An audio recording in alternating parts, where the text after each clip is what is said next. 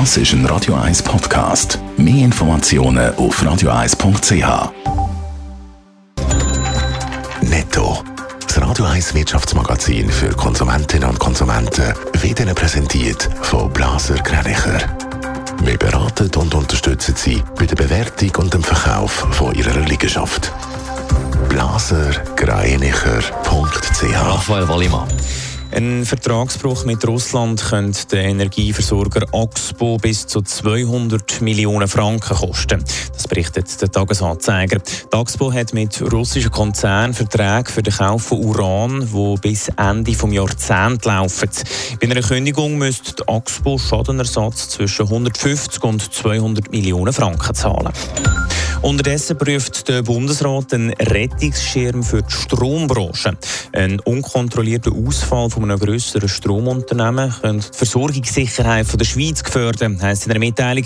Darum soll für systemkritische Stromunternehmen ein Rettungsschirm geprüft werden. Die Robotisierung gefördert verschiedene Berufe. ETH-Forscher haben untersucht, welche Berufe der Robotik können zum Opfer fallen Fleischverarbeiter, Reinigungskräfte oder Kurier sind bedroht. Am wenigsten bedroht sind Physikerinnen und Physiker. Die Corona-Krise hat für viel Unsicherheit gesorgt. Viele Leute haben auch ihr Konsumverhalten angepasst.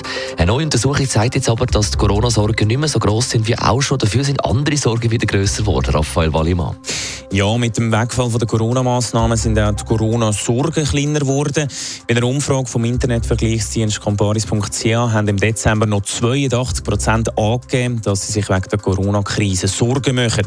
Bei der aktuellen Umfrage sind es nur noch ein bisschen mehr als 60 Prozent Mehr als 30 Prozent machen sich gar keine Sorgen mehr wegen Corona.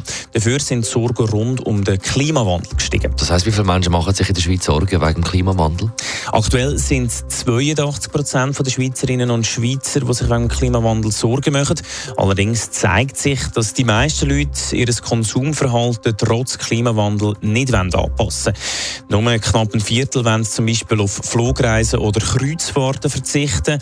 Am ehesten noch werden mehr regionale Produkte gekauft. Außerdem zeigt die Umfrage, dass der Klimawandel den Konsum bei Frauen eher beeinflusst als bei Männern und junge Menschen handeln klimabewusster als ältere Menschen. Netto, das Radio 1 Wirtschaftsmagazin für Konsumentinnen und Konsumenten.